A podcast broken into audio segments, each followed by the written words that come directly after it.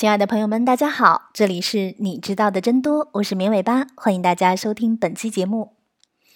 在养孩子这个问题上，有一句话很多人都很熟悉：你小时候也没有那么多讲究，你还不是活得好好的？当老人给刚满月的孩子吃米糊的时候，当老人给孩子尝酒的时候，当老人给孩子吃中药的时候。如果被你劝阻了，老人就会放出这句金句，你可能当时就无言以对了。事实上，很多人在面对一些科学观念的时候，自己也会有这样的念头：自己小时候也没这么多讲究啊，现在不也过得好好的吗？于是就放弃了专业意见，而选择了自己的直觉。一次次的尝试下来，好像也没发现什么不好的地方，这是怎么回事呢？首先，我们需要知道的是，个体是存在差别的，例子代表不了整体。评价一种东西或者一个做法是否安全，不是靠例子，而是要做整体的对比。比如，一百个孩子同时吃某种变质的食物，有的孩子可能好好的，有的孩子可能轻微肠炎，有的孩子可能休克，甚至是死亡。发生问题的往往是一小部分人。他们已经没有后悔的机会了。我们不能因为自己孩子吃了好好的，就认为变质食物和新鲜食物一样安全。此外，你觉得好好的，未必就真的是好好的。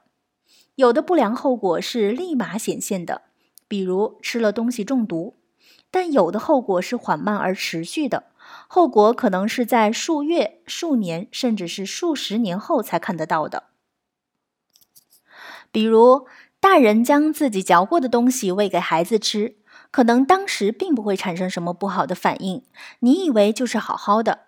等过了半年一年，孩子发生了龋齿，如果你没有了解相关知识，你可能也想不到这和你把自己口腔的病菌传给了孩子有关。先后发生的问题不等于有因果关系，两件看似不相干的事情未必没有关系。效果的评价需要有专业知识的人按照科学的方法进行对比，仅仅靠直觉是无法做出准确的判断的。再者，即便真是好好的，也不代表这种做法有必要。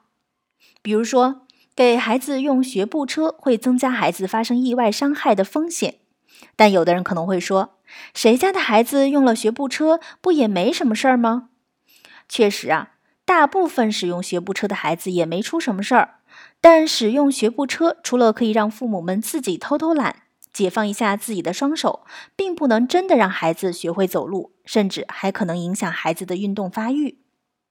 一个做法到底合不合适、恰不恰当，不是靠自己的直觉，关键还是要去权衡利弊。权衡利弊就是一个对比有利和有害的证据的过程。如果自己辨别不了证据，也不知道怎么对比，最省事儿的方法就是听取权威医学机构的意见了。好的，以上就是本期节目的所有内容了，感谢大家的收听。如果你需要了解节目的文字内容，可以关注“绵尾巴”的微信公众号，直接搜索“绵尾巴”三个字的全拼就能找到了。也欢迎你对绵尾巴提出你宝贵的意见和建议。下期节目我们再见吧，拜拜。